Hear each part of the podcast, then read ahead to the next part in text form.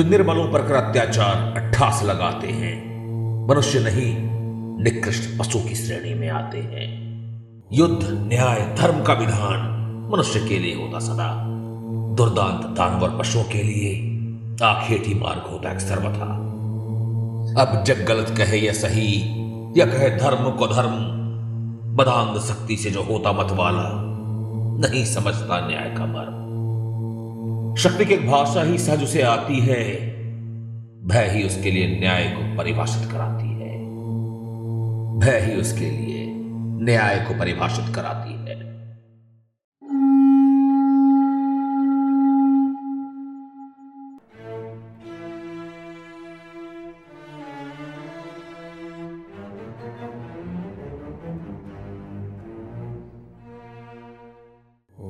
नमस्कार। मैं विवेक दत्त मिश्रा। महाभारत खोज के इस महाअभियान का सूत्रधार। पुनः आपका अभिवादन करता हूँ। महाभारत खोज का आज का अध्याय पवन पुत्र श्री हनुमंत अनुज, पार्थ भीमसेन पर। नहीं, ये भीमसेन विशेष अध्याय नहीं है। अपितु, इस अध्याय में भीमसेन विशेष है। और यही कारण है कि मैंने आरंभ किया भीमसेन के उस कथानक से, जो उन्होंने मानस के समक्ष दर्ज कराई। मानस, हाल ही प्रकाशित मेरे उस महाकाव्य का नाम है, जो महाभारत के धर्म युद्ध होने का साक्ष्य प्रस्तुत करती है। भीमसेन, महाभारत के उन दुर्भाग्यशाली महानायकों में से हैं, जो अपने काल में तो अजय रहे, पर आज के नवीन कथाकारों के प्रस्तुतिकरण के शिकार हो गए। जो काम कौरव न कर सके, जरासंध न कर सका, कीचक हिडिंब और बकासुर भी नहीं, वो हम कर गए। सरलता पूर्वक क्या आश्चर्य, कलम तलवार से भी अधिक शक्तिशाली होती हैं, और भीमसेन के गदा से भी। आज के आधुनिक कथानक में भीमसेन एक ऐसे मति शून्य ज्ञान शून्य, करुणा शून्य व्यक्ति हैं, जिनकी सिर्फ़ दो अति हैं। अति बर्बरता और अति भूख। जी हाँ, वो सिर्फ़ खाते हैं और मारते हैं। एक पशु की तरह या एक दानव की तरह। और कई तो उन्हें कुरुक्षेत्र का आदि कारण भी मानते हैं। और इसी संदर्भ में आज का अध्याय आरंभ करने से पहले एक प्रश्न लेते हैं, जो बारंबार उठता रहता है। और जिसे मेरे मित्र आलोक जी ने बार बार पूछा है। और उसी प्रश्न को मानस ने भी भीमसेन पर आरोप की तरह बढ़ा है। मदांध शक्ति का मतबाला तो भी कम न था। शक्ति प्रदर्शन ही तो खेल तेरा बचपन में था। तेरे शक्ति प्रदर्शन से धृतराष्ट्रपुत्र सभी थे भयाक्रांत क्रीड़ा उपवन में। क्या नहीं तेरे कृत उत्तरदायी कि मेरा क्षत्रिय समुदाय रण में? नहीं दुर्योधन या दुशासन के कारण सजा कुरुक्षेत्र का रण था। नहीं दुर्योधन या दुशासन के कारण सजा कुरुक्षेत्र का रण था। तेरे कृत्यों के कारण ही हुआ मृत्यु का खेल भीषण था। तेरे ही कृत्यों के कारण हुआ मृत्यु का खेल भीषण था। बाल्यकाल से ही तेरे हाथों धृतराष्ट्र पुत्रों ने कष्ट झेले थे।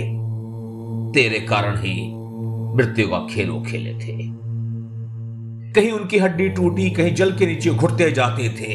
तेरे लिए खेल था। उनके लिए मानो काल उन पर छपते जाते थे। कहीं उनकी हड्डी टूटी, कहीं जल के नीचे घुटते जाते थे। तेरे लिए खेल था। उनके लिए मानो काल उन पर छपते जाते थे। भ्राता की रक्षा दुर्योधन तेरी मृत्यु में ही पाता था। कह कैसे तू उनके कृत्य को अधर्म बताता था? भ्राता की रक्षा दुर्योधन तेरी मृत्यु में ही पाता था। कह कैसे तू कृत्य को अधर्म पाता था। आपका क्या विचार है? इस प्रश्न के उत्तर में भीमसेन कहते हैं, क्रीड़ा में कष्ट और चोट का लगना आम होता है। क्रीड़ा में कष्ट और चोट का लगना आम होता है। कल भी था, कल भी होगा, यही क्रीड़ा का विधान होता है। गिरेंगे वही जो ऊँचे चढ़ ऊंचाई तक जाने का स्वप्न पालते हैं। तो क्या कष्ट सहेंगे जो बिना कुछ किए ही स्वप्न में जग चाहते हैं? कृत्य नहीं, आशय का ही महत्व धर्म में प्रधान होता है। क्रीड़ा और रण का अपना अपना स्थान होता है। वध जो यदि मैं करना चाहता गांधारी पुत्रों का, सामर्थ्य से कर सकता था। ना टूटता केवल अंग प्रतंग उनका। सिंह शिकार करते दिखा अपने बल पराक्रम को। सियार गिद्धि नोच खाते अधमर निर्बल जन को। और यही अंतर मुझमें और गांधारी पुत्रों में था। विष नहीं, बल पराक्रम से ही उन्हें यमलोक पहुँचा सकता था।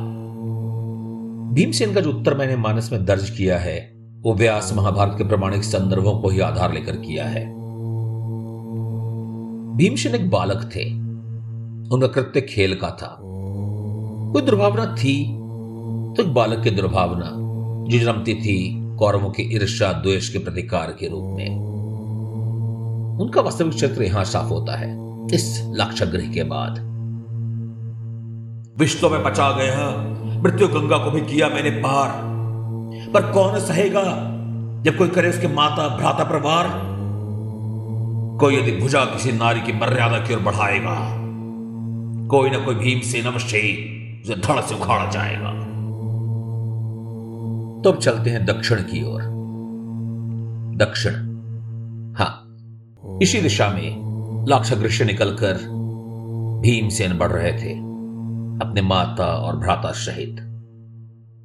मैंने ऐसा क्यों नहीं कहा कि कुंती बढ़ रही थी अपने पुत्रों के साथ, या फिर युधिष्ठिर बढ़ रहे थे अपनी माता और अनुजों के साथ? क्योंकि वास्तव में तो बढ़ रहे थे भीमसेन ही। अन्य सभी स्थिर थे। उन पशु पक्षियों की तरह, जो विशाल वृक्ष पर शरण ले आराम कर रहे होते हैं। हाँ बजरंग बली के अनुज, भीमसेन, अपनी माता और सभी भ्राताओं को उठा, पवन वेग से दक्षिण दिशा की ओर जा रहे थे। लाक्षगृह के शापित भूमि से अपनी दूरी बढ़ा रहे थे। युधिष्ठिर का मन अभी भी शंकित था, चिंतित था। पता नहीं, दुष्टपुरोचन मरा भी होगा या नहीं। दुर्योधन के गुप्तचर अवश्य ही उनकी खोज में होंगे। अवश्य ही उन्हें पकड़ लेंगे। और इसी कारण वो सघन वन की ओर भाग रहे थे, अपनी पहचान को छुपाते हुए। अपने प्रथम खंड के अंतिम अध्याय अध्याय 25 अग्नि स्नान में मैंने उन शंकाओं का निर्मूलन करने का प्रयास किया था। जिनके अनुसार पांडवों ने जानबूझकर निषाद परिवार की हत्या की, ताकि सभी को लगे कि पांडव मृत्यु को प्राप्त हुए। सोचें, अगर पांडवों ने वास्तव में ही निषाद परिवार की हत्या की होती तो फिर उन्हें चिंता करने की आवश्यकता ही कहा रह जाती। क्यों कौरव मृतकों की खोज में सेना भेजते? और जैसे हम जानते ही हैं, नियति के कारण निषादों के शवों को पांडवों का शव समझ कौरव निश्चिंत तो हो गए। कहीं किसी सेना को नहीं भेजा। अब युधिष्ठिर की चिंता कि दुर्योधन उनके हित का पुनः प्रयास करेगा। इस बात को सिद्ध करता है कि उन्होंने अपने को मृत सिद्ध करने का कोई उपक्रम नहीं किया था। विचार अवश्य किया था, पर उस विचार पर अमल नहीं कर पाए थे। अब रात हो चुकी थी। विश्राम का समय था। अपने परिवार को एक सुरक्षित स्थान पर छोड़ने के बाद भीमसेन पानी की खोज में एक सरोवर पर पहुँचते हैं, स्नान करते हैं। उनके पास पानी लाने का कोई बर्तन या पात्र नहीं था। तो अपने कपड़े को पानी में डुबोते हैं। बाद में इस कपड़े को निचोड़कर सभी को पानी देंगे। एक गीला कपड़ा जल का पात्र बनता है। क्या ऐसी स्थिति में आप ऐसी युक्ति लगाते सोचें क्या ये युक्ति किसी मंद बुद्धि व्यक्ति की हो सकती है? वे वापस पहुँचते हैं तो पाते हैं भूख, प्यास और थकान के मारे उनके सभी भाई और माता भूमि पर गहरी नींद सो रहे हैं। गहरी नींद में वो नींद जो कई वर्षों से महल के आरामदायक बिस्तर पर भी नहीं आई थी। कि क्या पता? कौन, कब, कहाँ उनकी घात में बैठा है? कुंती भोज की पुत्री, सम्राट पांडु की पत्नी, वसुदेव की बहन, इस हाल में, वन में भूमि पर सो रही है। पर उस शांति के साथ जो वर्षों से उन्हें नहीं मिली थी। वो दूर कोई गाँव था। शायद बहुत दूर भी नहीं। शायद दुर्योधना कोई गुप्तचर उनकी खोज में यहाँ आ सकता है। तो वो वहीं बैठ गए पहरेदारी करने को। सोचे, कितना कठिन रहा होगा वो दिन। सभी भाई थक कर सो गए थे और उनको अपने कंधे पर उठाकर चलने वाले भीमसेन पहरेदारी कर रहे थे। सोच रहे थे कैसे किसी अग्रज को कष्ट दें? और कैसे किसी अनुज को परेशान करें? अब वह पास एक राक्षस रहता था, हिडिम्ब, जो एक नरभक्षी था। और उसे पांडवों की गंध मिल गई थी। अब वो उनको मारकर उनका मांस खाने को बेचैन हो उठा। उसके साथ उसकी बहन हिडिंबा भी रहती थी। हिडिंब ने अपनी बहन से कहा कि जाकर उन मानवों का शिकार करें। और हिडिंबा अपने भाई की आदेश पर पांडव की ओर बढ़ी। यहाँ पर थोड़ा रुके और गौर करें। रामायण और उसके पहले के काल में राक्षसों के अनेक वर्णन आते हैं। पहले देवासुर संग्राम का वर्णन होता है। रामायण मानव और दानव के संघर्ष की गाथा थी। श्री राम का जीवन पर्यंत संघर्ष दानवों से ही रहा था। पर अब महाभारत काल आते आते राक्षसों और दानवों की संख्या काफ़ी घट गई थी। या फिर यूँ कहें कि राक्षस संस्कृति, लोभ, वासना इस प्रकार मानवों में घर कर गई थी कि मनुष्य और राक्षस का अंतर लगभग मिट ही गया था। भले ही हिडम में जैसे नरभक्षी की संख्या कम बची थी। दुर्योधन क्या उन दानवों से कम था? हिडम को भोजन के लिए मनुष्य की गंध मिल गई थी और वो अनजान मनुष्यों को मारना चाहता था। दुर्योधन को भी हिडिंब की तरह सत्ता की भूख थी। वो भी मनुष्य की बलि चढ़ाने को तत्पर था, पर एक बड़ा अंतर था। वो मनुष्य अजनबी नहीं थे, परिजन थे। तो फिर बड़ा दानव कौन था? हिडिंब या दुर्योधन? बहरहाल, अभी हिडिंब और उसके भोजन के बीच खड़ी थी उसकी बहन हिडिंबा भीमसेन को देखकर वो उसके प्रति आशक्त हो गई। माया से अपना रूप एक सुंदर स्त्री में परिवर्तित किया। और विवाह प्रस्ताव लेकर प्रस्तुत हुई। अपने असली परिचय को भी बताया और अपने भाई की इच्छा को भी। अपने मायावी होने का परिचय भी दिया और उस शक्ति को साझा करने का प्रलोभन भी। यह राक्षसी अपने स्वभाव के विपरीत मनुष्य सामान्य प्रेम भाव में पड़ी थी। या फिर ऐसा कहें कि प्रेम भाव एक ऐसा भाव है जो मनुष्य, राक्षस और पशु को एक साथ बांधता है। वो भीमसेन को नुकसान नहीं पहुंचाना चाहती। अतः उसने उसे अपनी माया के बल पर वायु मार्ग से कहीं दूर ले जाने की पेशकश की। पर भीमसेन अभी भी मनुष्य थे। अपने परिजन को पीछे छोड़ जाना उन्हें स्वीकार नहीं था। दूसरी ओर हिडम्बा उन्हें परिजन के साथ भी स्वीकार करने को तत्पर थी। अपने भ्राता का त्याग करने को तत्पर थी। पर भीम से निश्चिंत थे। वो सरलता से हिडिंब का सामना कर सकते थे। और इसके लिए उन्हें अधिक प्रतीक्षा भी नहीं करनी पड़ी। हिडिंब भूख से बेचैन था। हिडिंबा के वापस नहीं आने पर वो स्वयं वहाँ पहुँचा। हिडिंबा के परिवर्तित रूप को देख उसे कहानी समझ में आ गई। अपने बहन के छल से नाराज़, उसका भी वध करने को तत्पर हो गया। पर पहले उसे भीमसेन से निपटना था। यहाँ भीमसेन को हिडिंब के बल की चिंता नहीं थी। कहीं परिवार की नींद न चढ़ जाए, इसकी चिंता थी। वो हिडिंब को दूर ले जाना चाहते थे, पर भाइयों की नींद उचट ही गई। वो अखड़ी हिडिंबा ने उन्हें सारी कहानी सुनाई। इस बीच भीमसेन और हिडिंबा का घमासान जारी था। कभी भीमसेन का पड़ा भारी होता तो कभी हिडिंबा का।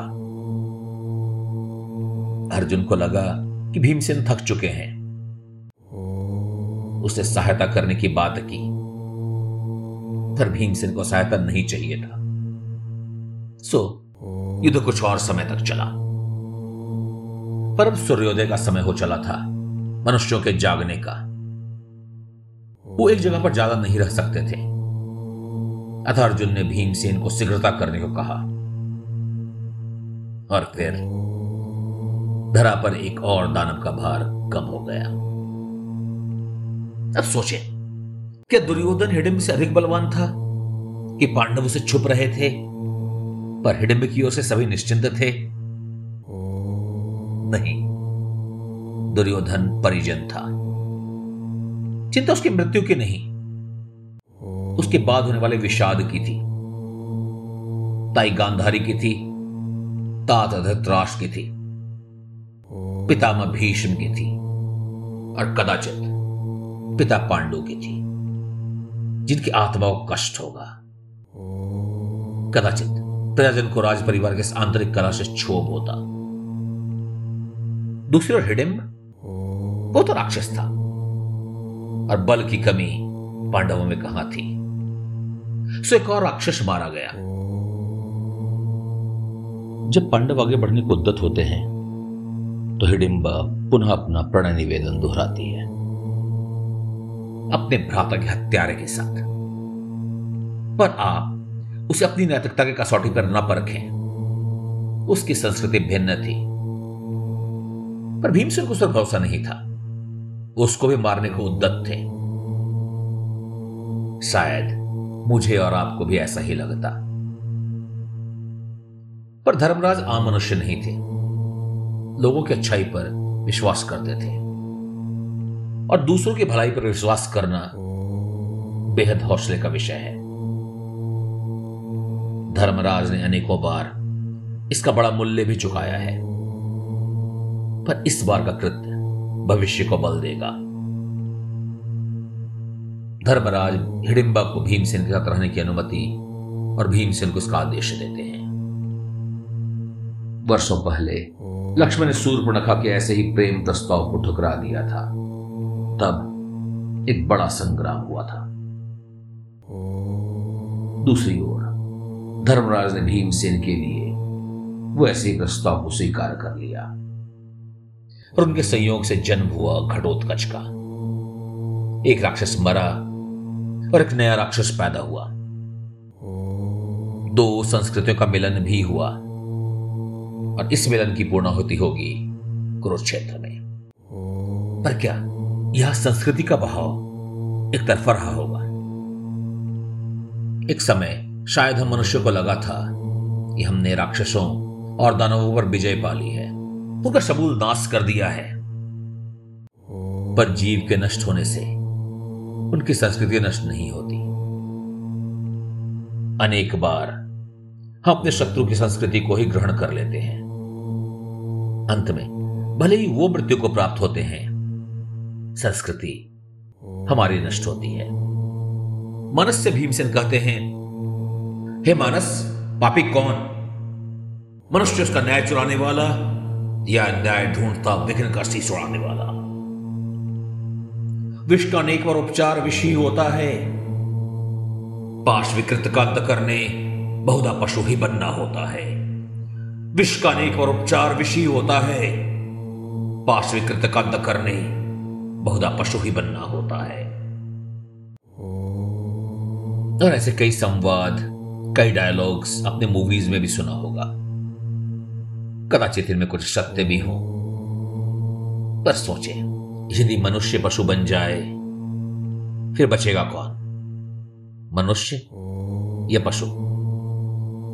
आज भी अनेक सांप्रदायिक भिड़ंत में स्वयं को न्याचित ठहराने के लिए हम ऐसे ही तर्कों का सहारा लेते हैं।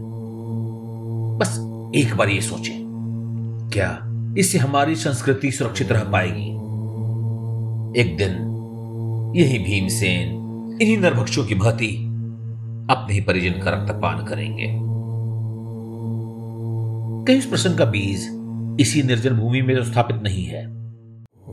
इससे पहले आप किसी निर्णय पर पहुँचे, ध्यान रखें, कुरुक्षेत्र भी वर्षों दूर है। मनुष्य के अंदर छुपे अनेक हिंसक पशुओं का बाहर निकलना अभिशेष है। आज इन्हीं विचारों के साथ आपसे विदा लेता हूँ। अगले हफ़्ते चर्चा करेंगे एक और असुर की, और साथ ही चर्चा करेंगे मानवता की भी।